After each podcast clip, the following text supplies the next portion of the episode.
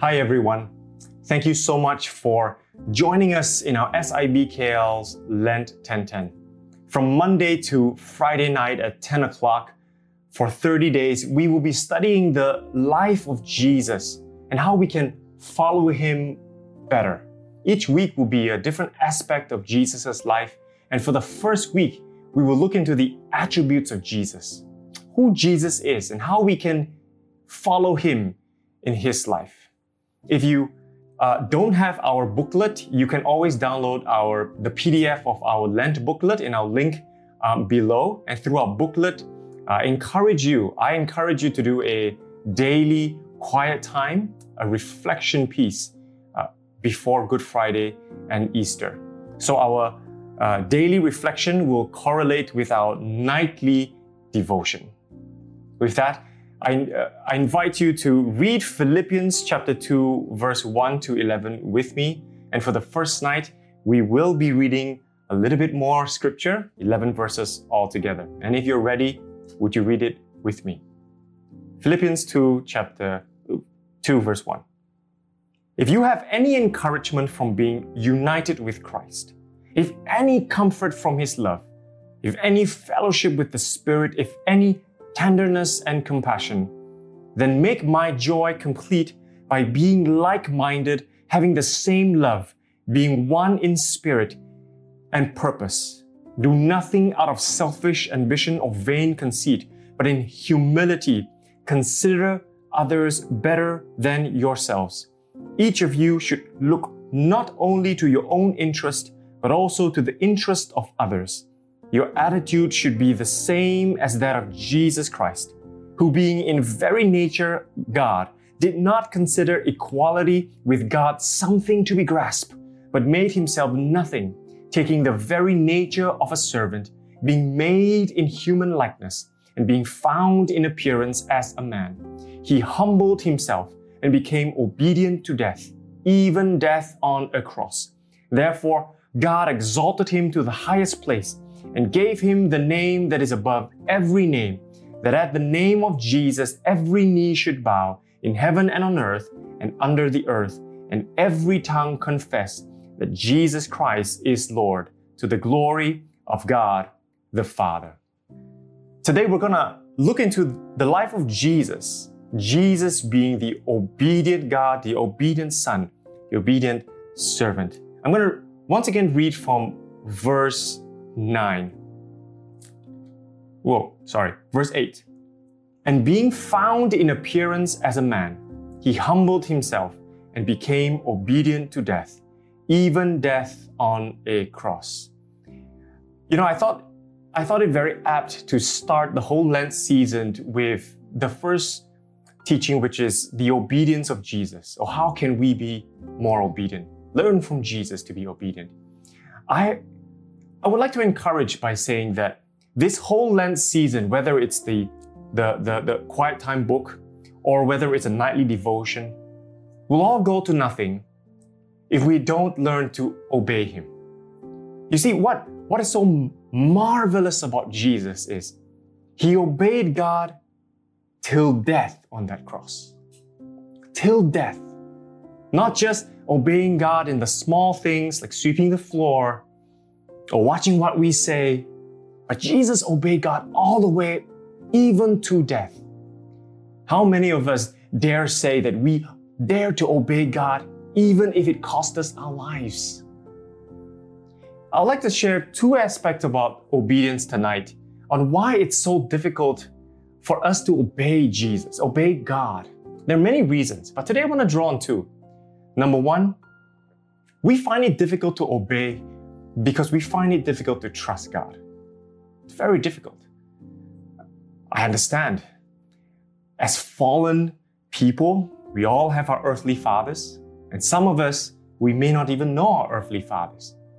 And that, that disconnect causes a distrust in the father figure. Some of us who have earthly fathers, to no fault of the fathers, we as human beings find it very difficult to obey our fathers. Even at a young age, even my two year old son find it very difficult to obey. And that is just all of us. It is just in our innate human nature. We don't trust. Maybe we're rebellious. Maybe we just want to do our own thing. What say more? A God in heaven that we cannot see, we cannot touch, we cannot feel, we cannot talk to uh, verbally, physically every day. It is very difficult to trust.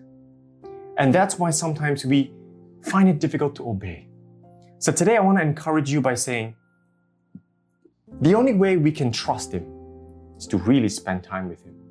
The only way I can trust my earthly father, the only way my son can ever trust me, is to really spend time with each other, to get to know the person, that my intentions are for good, not for bad. And I believe Jesus spent so much time with God.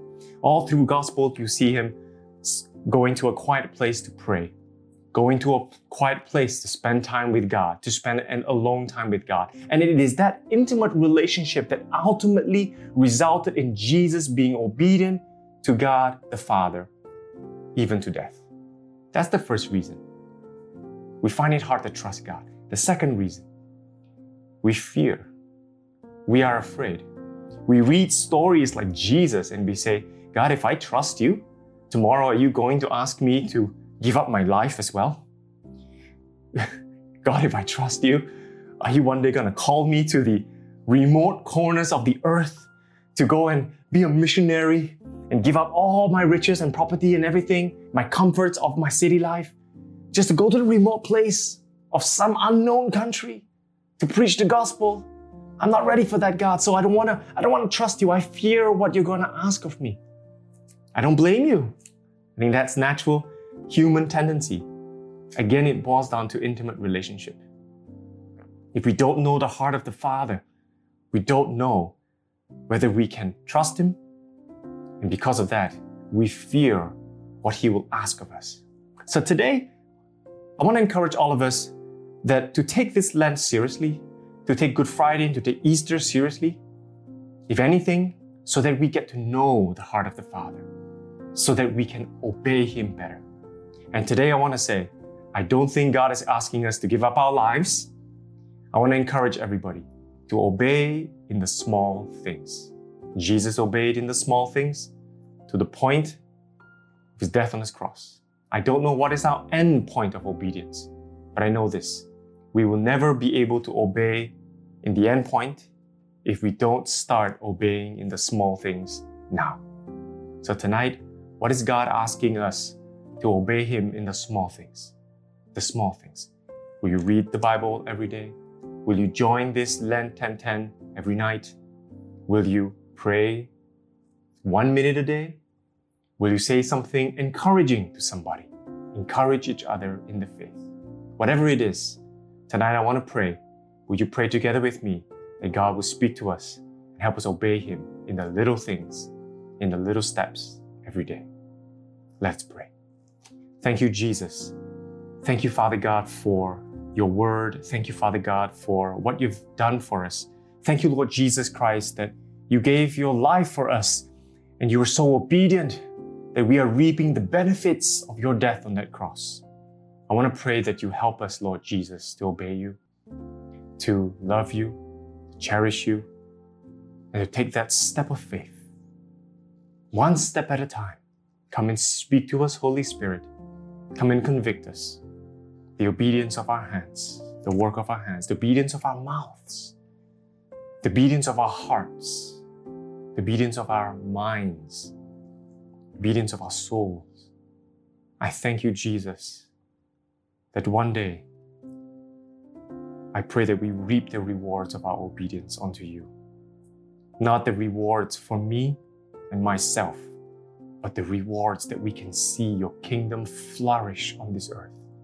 We will see people come to know you and love you, and we will have that joy of being united with Christ Jesus. Thank you, Lord. In Jesus' name we pray. Amen. Amen. Thank you for joining me tonight, and I will see you tomorrow night, Tuesday night at 10 o'clock. God bless you.